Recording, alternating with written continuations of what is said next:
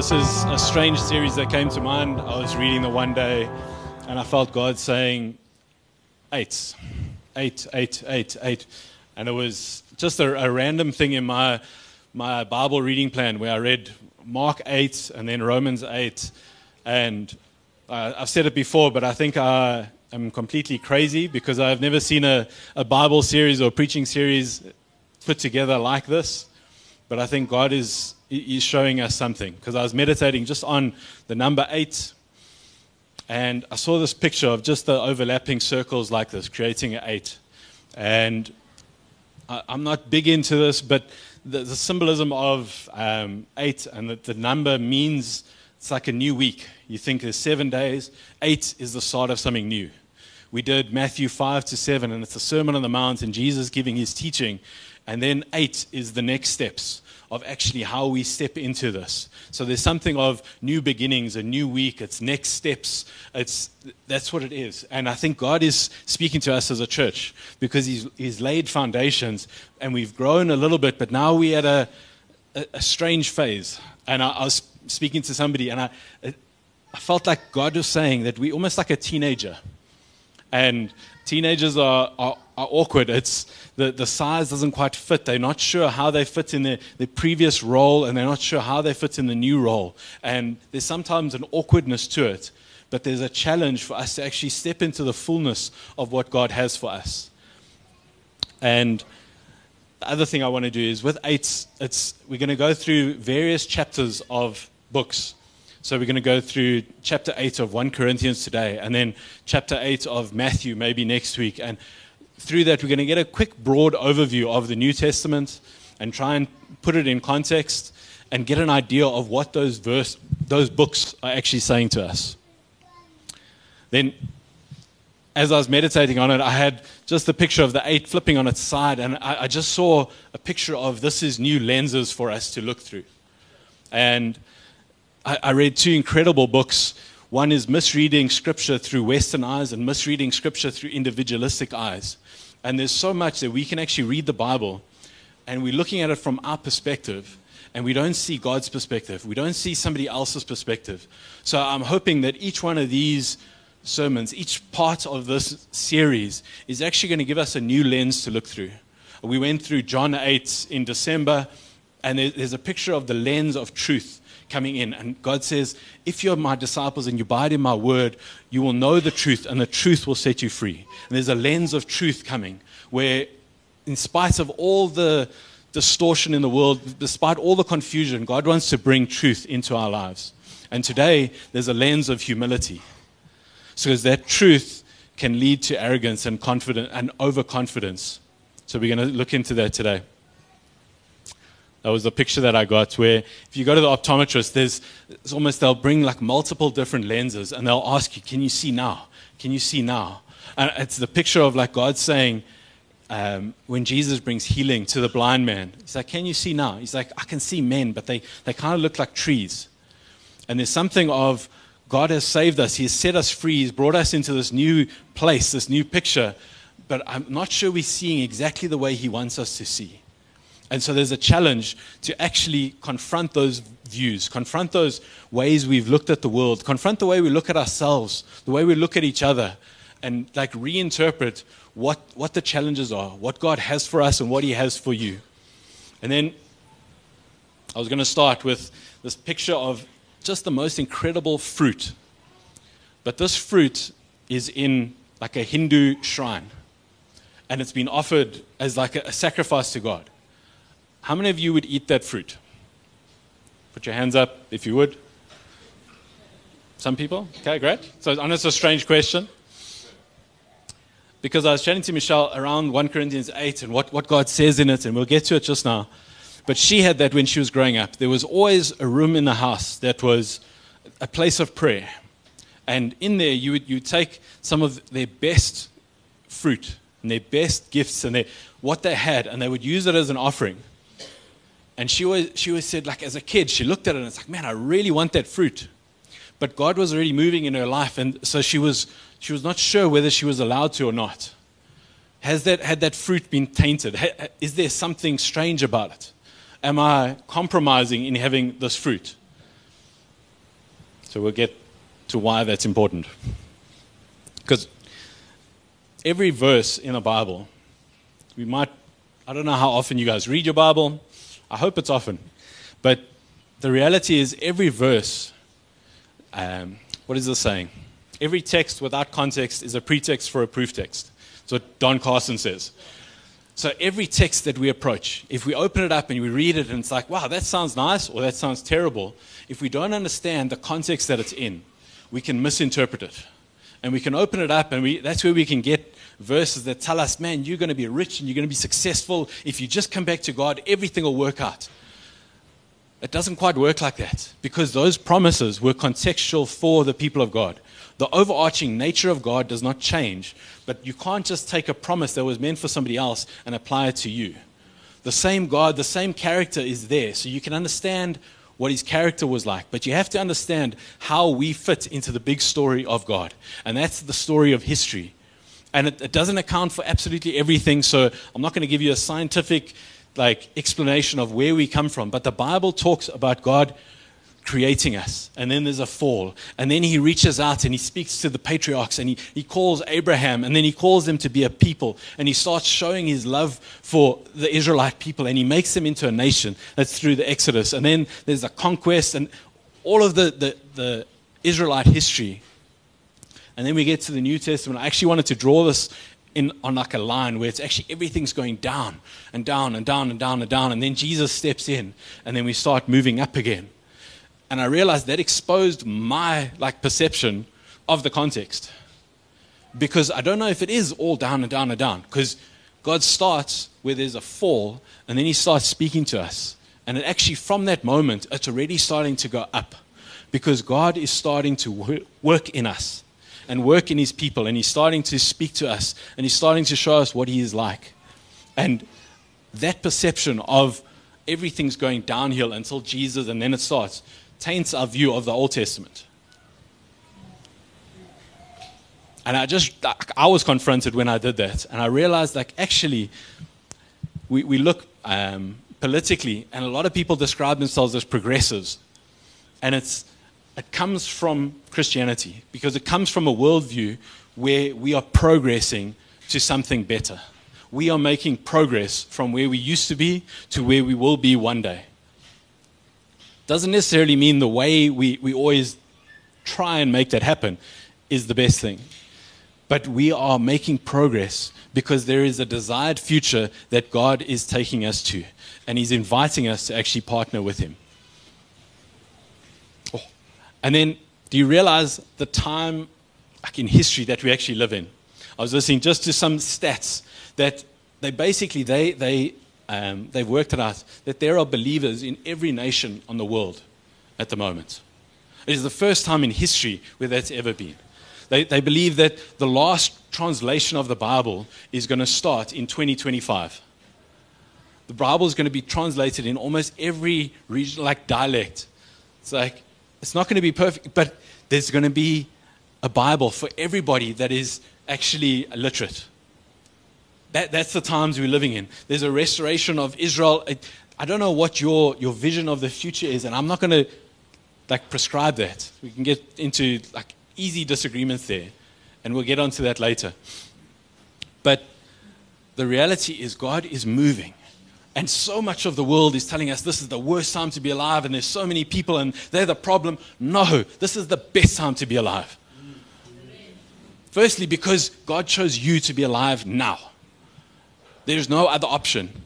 The best way to actually look at it is saying, God chose me to be alive in this day and age. What do you have for me? Anything more than that, we're wasting our mental energy. But we can actually look at it and say, God, you have a plan for me. You have a hope. You have a future. You have a hope and a future for our country. You have a hope and a future for my family. What are you asking me to do? How can I partner with you?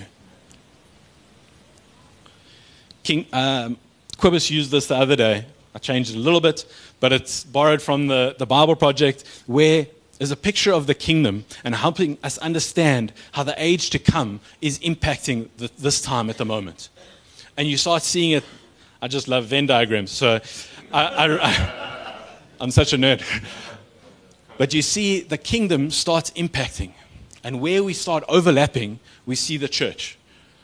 And there's a reality that the kingdom is far bigger than just the church, but the church is the embassy of the kingdom in the world, where we can function in a whole different culture to what's around us, to be a witness to them. So we can actually function as the way that we build a community, the way that we interact with people becomes this representation. And as we love each other, then they say, What's different about you? Why do you love people like that? How can you love sacrificially? How can you have hope for the future? Where, what is it built upon? And the reality is, we can have hope. We can have a belief that everything can be turned around, that everything can be changed, because we have seen God transform us, transform our hearts, transform our lives, and even answer prayer. So, 1 Corinthians. So, I'm obviously, that obviously makes sense to everybody. That's a, it's a slight overview of the book of 1 Corinthians.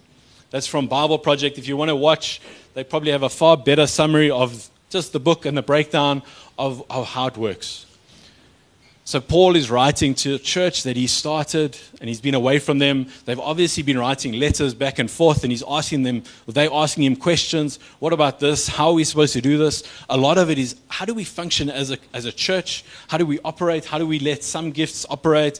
these people are doing some crazy things. These people are sleeping around. What, what does it look like? What's okay? What's not okay? And then one of them is what food are we allowed to eat? There's a, there's a major section from 8 to 10 that's talking about food that's been offered to idols. And it's like, does that even matter for us today? So you might open your Bible and we read 1 Corinthians 8, and it doesn't make sense to you, but the major overarching thing you can see in this, it's broken down into a couple of answers like each one of these sections is, is, a, is a question that's been asked, and then Paul writes to them and he defines the, the question and he defines the problem, and then he applies the gospel to it and he gives them an answer to it. So I want to just zoom in. This is 8 to 10 specifically, where it's talking about how we use the rights that we've got, how we use the truth that we've got to actually love each other. And I hope you guys are ready for it, but I'm going to read the whole of 8 to 10. The reason I want to read all of these chapters is actually to just help you see that you can do this. This is not a, hey, Andrew's the guy who does this, or whoever's up here. It doesn't require expert knowledge, but it does require some intention to go and understand what, what does the book look like? How, how does it break down? How does it work out? And then you put it in context and we can read this. Now, about food sacrificed to idols, we know that we all possess knowledge. Knowledge puffs up, but love builds up. The man who thinks he knows something does not yet know as he ought to know, but the man who loves God is known by God. So, then, about food sacrificed to idols, we know that an idol is nothing at all in the world, and that there is no God but one. For even if there are so called gods, whether in heaven or on earth, as indeed there are many gods and many lords, yet for us, there is but one God, the Father, for whom all things came and from whom, uh, from whom we live. And there is but one Lord, Jesus Christ, through whom all things came and through whom we live. But not everyone knows this. Some people are still so accustomed to idols that when they eat such food, they think of it as having been sacrificed to an idol, and since, bef- since their conscience is weak, it is defiled. But food does not bring us near to God. We are no worse if we do not eat, and no better if we do. Be careful, however, that the exercise of your freedom does not become a stumbling block to the weak. For if anyone with a weak conscience sees you, who have their knowledge eating in an idol's, idol's temple, won't he be emboldened to eat what he, has been sacrificed to idols? So this weak brother, for whom Christ died, is destroyed by your knowledge. When you sin against your brother in this way, and wound their weak conscience, you sin against Christ. Therefore, if what I eat causes my brother to fall into sin, I will never eat meat again, so that I will not cause him to fail. Am I not free? Am I not an apostle? Have I not seen Jesus our Lord? Are you not the result of my work in the Lord? Even though I am not an apostle to others, surely I am to you. For you are the seal of my apostleship in the Lord. This is my defense to those who sit in judgment on me. Don't we have the right to food and drink? Don't we have the right to take a believing wife along with us? As do the other apostles, the Lord's brother and Cephas. Or is it only I and Barnabas who must work for a living? Who serves as a soldier at his own expense? Who plants a vineyard and does not eat its grapes? Who tends a flock and does not drink the milk? Do I say this merely from a human point of view? Doesn't the law say the same thing? For it is written in the law of Moses Do not muzzle an ox while it is treading out the grain. It is about the oxen that God is concerned. Surely, he says for this, for, for us, because when the plowman plows and the thresher threshes, they ought to do in the hope of sharing in the harvest. If we have sown seed, spiritual seed among you, is it too much if we reap a material harvest from you? If others have this right of support from you, shouldn't we have it all the more? But we did not use this right. On the contrary, we put up anything rather than hinder the gospel of Christ. Don't you know that those who work in the temple get their food from the temple? and those who serve at the altar share in what is offered on the altar. In the same way, the Lord has commanded that those who preach the gospel should receive their living from the gospel. But I have not used any of these rights. I am not writing this in the hope that you will do such things for me. I would rather die than anyone deprive me of this boast. Yet when I preach the gospel, I cannot boast, for I am compelled to preach. Woe to me if I did not preach the gospel. If I preach voluntarily, I have a reward. If not voluntarily, I am simply discharging the trust committed to me. What then is my reward? Just this that in preaching the gospel, I may offer it free of charge, and so not make any or make use of my rights in preaching it. I'm going to skip on to the end of chapter 10. So, whether you eat or drink, or whatever you do, do it all for the glory of God. Do not cause anyone to stumble, whether Jews, Greeks, or the church of God, even as I try to please everybody in every way, for I am not seeking my own good, but the good of many, so that they may be saved. Follow my example as I follow the example of Christ.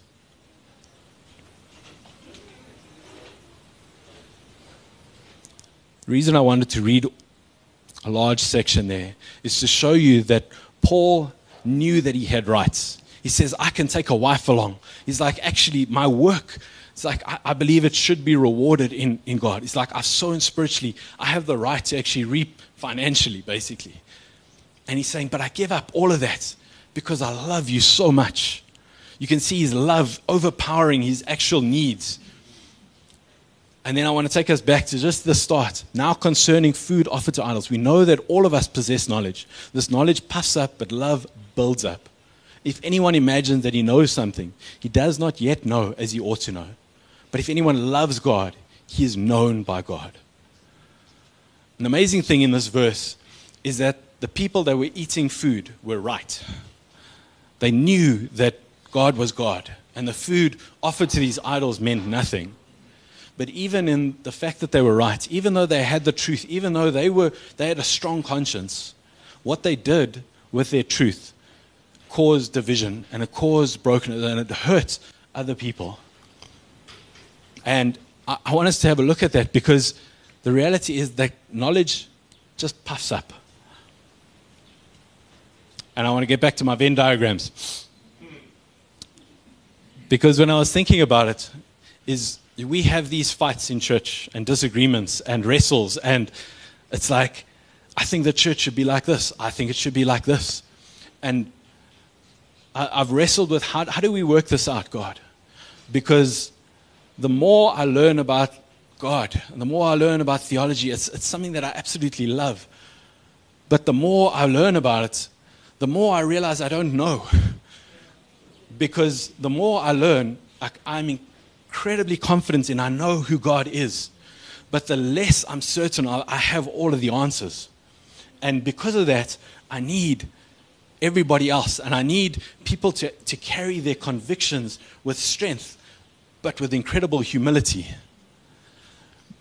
And God is teaching me how to actually do this and how to lead with courage and confidence, but with humility. Because He's teaching us all that. Because the reality is, if I lead with humility, and the people that are alongside us, we lead with courage but arrogance, then those are going to try dominate. And if I do the same, then I'm going to dominate over people. And then we miss out on the gifts that God has actually given us. Because I think this is a vision that we can actually have of church where we've got different views, but where we overlap with God's vision, we can be completely unified. And where we differ, we can hold it with grace. And we can learn to share it and learn to share it like confidently. But I realized in this, what is the most dangerous places on this, this Venn diagram? It may seem like the dangerous places are the, are the places where we're completely wrong. And I realized actually that the most dangerous places in this is where we disagree, but we completely believe that we are right. And we don't approach it with grace. Because that's a picture of this 1 Corinthians 8, where people are realizing that food offered to idols is nothing, because God is God, and I can do this. But in them knowing that this is what we should do, and practicing in that way without love for each other, we can cause others to stumble and we can cause damage in the community that God is trying to build. The other area where I thought that it is incredibly dangerous is this part where we overlap. My vision and your vision overlaps. And we are certain that we're right. But it isn't the way that God wants it.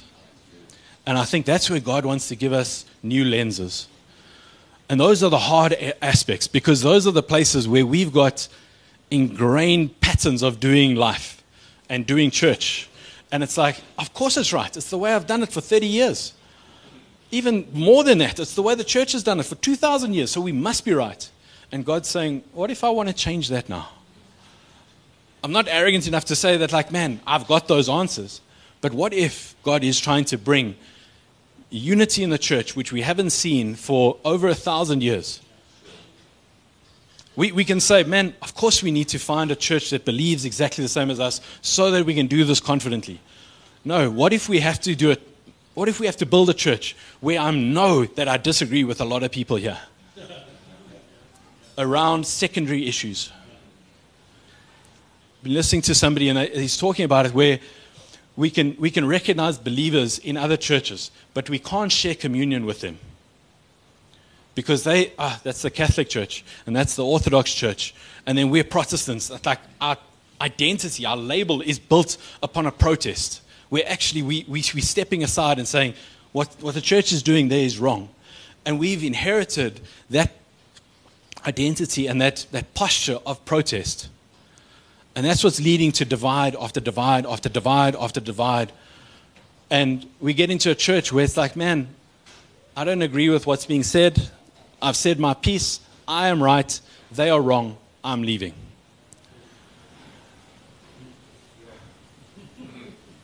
Sounds crazy because we've planted a church in the last year. And it's like, is that wrong then? I, I don't believe so. I believe God is stirring something. And I, and I believe God was in the Protestant Reformation. And he, he did something to restore the Bible and it's restore Scripture. And it was centered around the printing press that allowed the Bible to be in individuals' hands and it allowed for the rising up of the priesthood of all believers because we are far stronger together when everybody has their conviction than what I am on my own, what, than what leaders are on their own, of just the priest knows. And we are in the midst of another revolution in the same way with the internet that has instantly connected the entire world. And I believe that is radically transforming society. And the church is figuring out how to deal with that. And we are in the midst of figuring out how to do, deal with that. And at the same time, we've got generations that are divided. Culturally, the generations are incredibly divided, more than I think ever in all of history. Because with the internet, we can be connected with people that are like minded to ourselves. You can find somebody, it doesn't matter what your niche is, your age demographic, what you're interested in, you can find somebody on the internet that is just like you. In the past, you were stuck in your community, in your culture, and you made it work. In your church, there, there wasn't a way for you to find the church that was perfectly designed for you. You went to the local church and you made it work. And yet we've experimented with it, with trying to find something that perfectly suits us, and we've become more and more polarized when God wants to actually do what my dad said. He wants to bring us back to unity and find a way where we can actually be committed and surrounded and centered around the same thing. And I think the only thing powerful enough to draw us together is the Trinity. That's why I say Trinity Central. Actually, when we put God at the center of our lives, Father, Son, and Spirit, as we, we learn to, to, to put that in, our, in the center of our lives and revolve our ra- lives around that, the more that we can find unity around the things that really matter.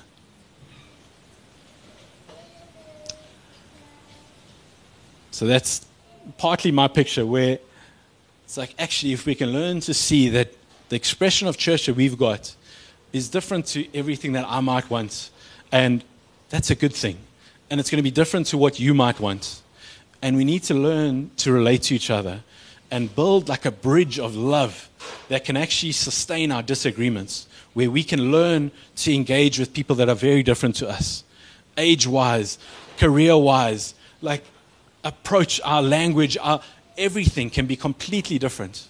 But when we center around God, those things like fade into insignificance and they become colorful like decorations for what God is actually doing rather than the means for us to disagree and to divide.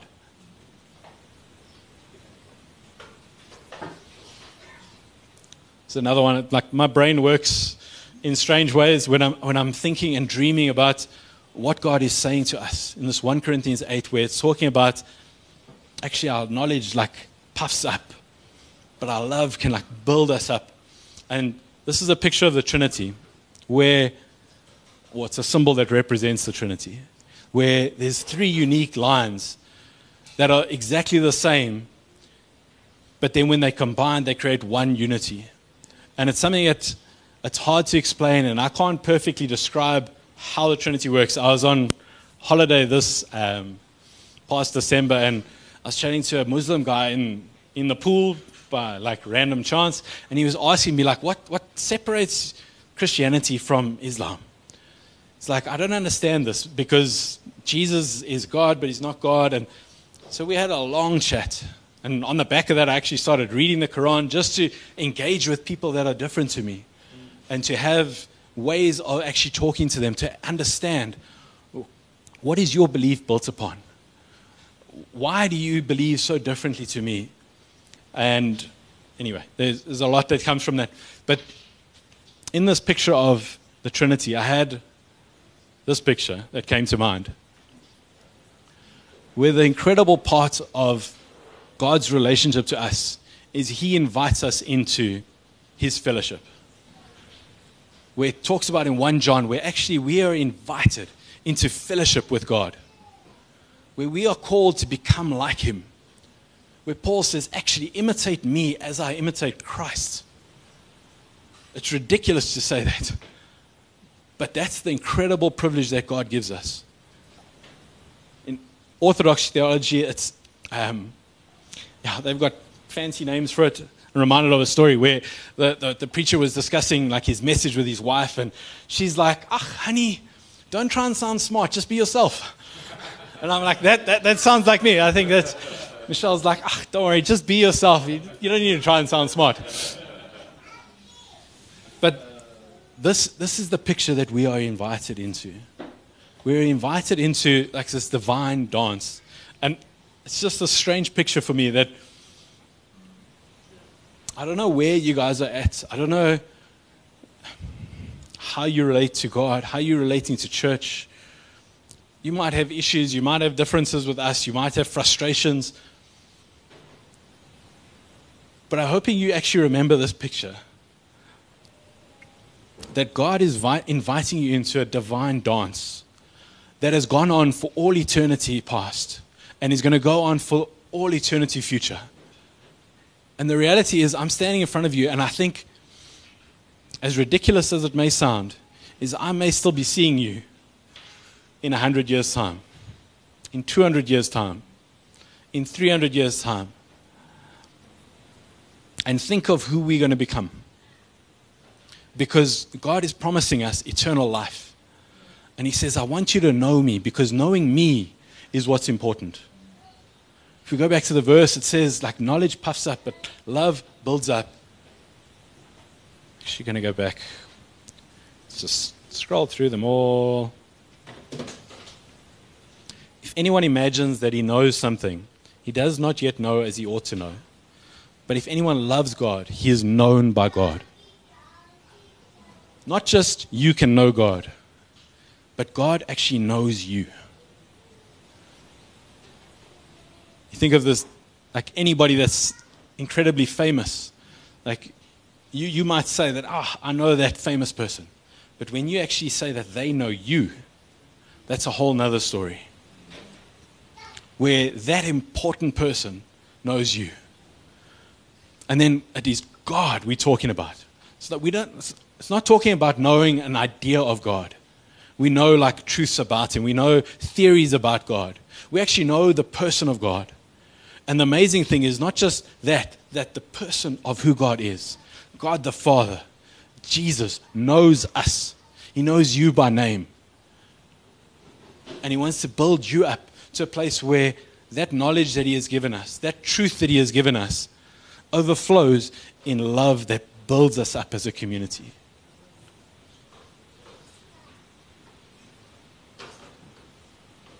I was thinking, there was a story of, um, I was listening to a preacher on this, and he was discussing just the story of how he was out ministering, and he saw these incredible young guys. They were, they were ministering and starting his church, and he's like, tell, tell me about yourself. And he's like, no, uh, the reason I'm here is all down to Vaughan my youth pastor. And it's like, oh, okay. Chats to the next guy, and he's like, no, the only reason I'm here is because of Vaughn, my youth pastor. And he's like, wow, this. He chats to the third guy, and he's like, oh, don't tell me you also here because of Vaughn. He's like, no, no, no, I'm not. But I know Vaughn. And Vaughn is the type of guy, he, he ministers in Mexico and he goes into the slums and he walks and he, he, he meets all the kids that are, have been abandoned there and he just loves them. And he walks with him the whole day and he says, like, actually, walking with Vaughan and the way he loved these kids and provided for them and he tried to get showers for them and care for them. He says, you know what? Walking with Vaughan was a lot like walking like Jesus. He, felt like it, it was just this strange picture of, I can imagine this is what it would be like to walk alongside Jesus as he stopped in his day and he saw this person that was serving him coffee and he stopped at this person and he said, What can I do for you? And he, he stopped and he said, How are you? Imagine walking through every single day. Imagine just walking into church with that perspective of like, actually, how are you doing? What's going on in your life? Imagine our community was overflowing in love like that. And I think that's what Paul is saying, where he's saying, imitate me as I imitate Christ. I can't say that yet, but I, I want to want to say that. I want to say, like, imitate me as I try and imitate Paul, who's trying to imitate Christ. Like, that's, that's at least the goal. Where I want to carry that love for each other. And we might disagree on how to do church and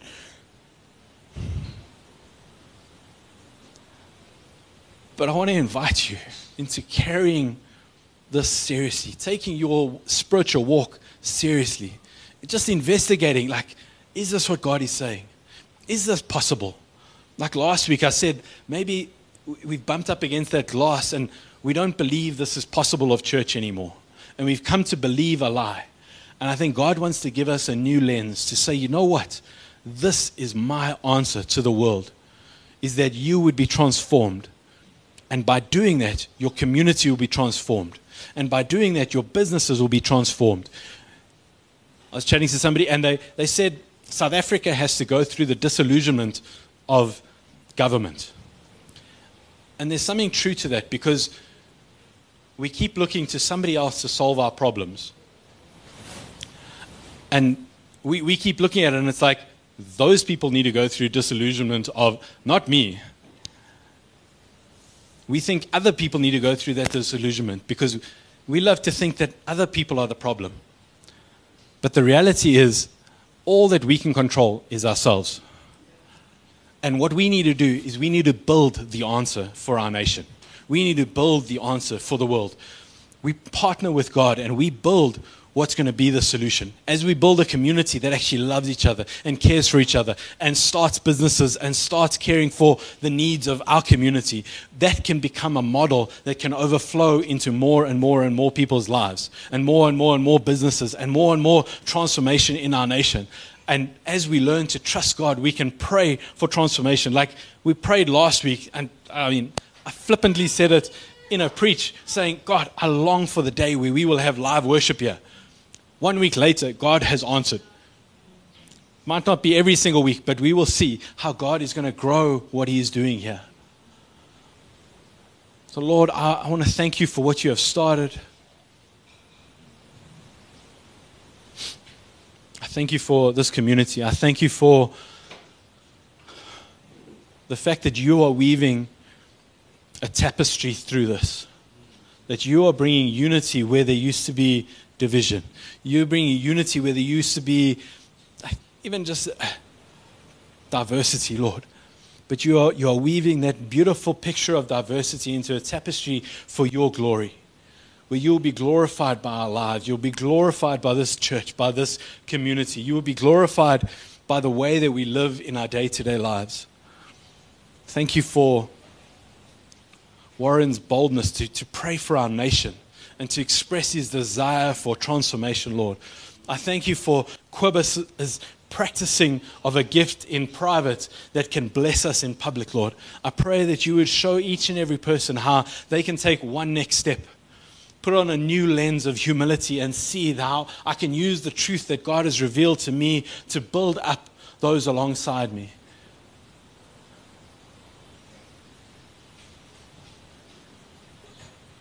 I think it's easy to try and write it off that it's uh, my life revolves around church. So you you can be passionate about church, but it's not what what my life's about.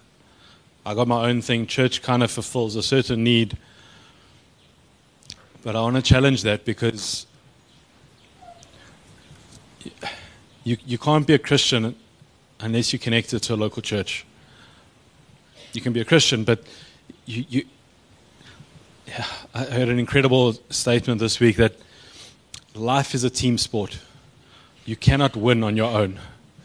That you can't, you can't succeed on your own because we're made to be connected to each other. And church is the community that's an expression of what should be the deepest reality of who you are. And you don't need to carry it in the same way I do. We've got different roles and different functions. But my encouragement to you is, is to carry it deeply. And I hope that this vision gives you a way and an understanding of, of holding on to actually, that is what I'm certain of, that I agree with, with Andrew. And sounds like weird, but actually, Andrew's vision of church, I can see it overlapping with God's vision of church. And because of that, I can be convinced of it. There's parts where Andrew's got it wrong, but he knows that he's got it wrong. And that's where it takes like humility for us to actually come and carry this together and learn how to do this and communicate it in that way. And that gives you a, a way of approaching this absolutely wholeheartedly because I can't force you to view it the way that I do, but I invite you to. And hopefully you'll do the same. And together, as we do that, we'll find more and more unity as we draw closer to God's vision of church. So, God, I, hmm, I ask that you'll just show us, Lord. That there's a picture of actually taking off your, your shoes or kneeling is just a sign of humility, God, where we say, God, you would show us what you want for us. You would show us what you want for your church. That you would show us just give us new lenses that we would see people differently. We would see church differently. We would see the world differently. We'd see those around us differently. We would see potential in them. We would see the, the people that they could become in a thousand years' time. It sounds strange to think that, but if we think about it, that we are created for eternity. You want to give us an eternal life, the gift of eternal life. You want to actually transform us and change us and give us a bigger picture than what we've ever had before, a new perspective.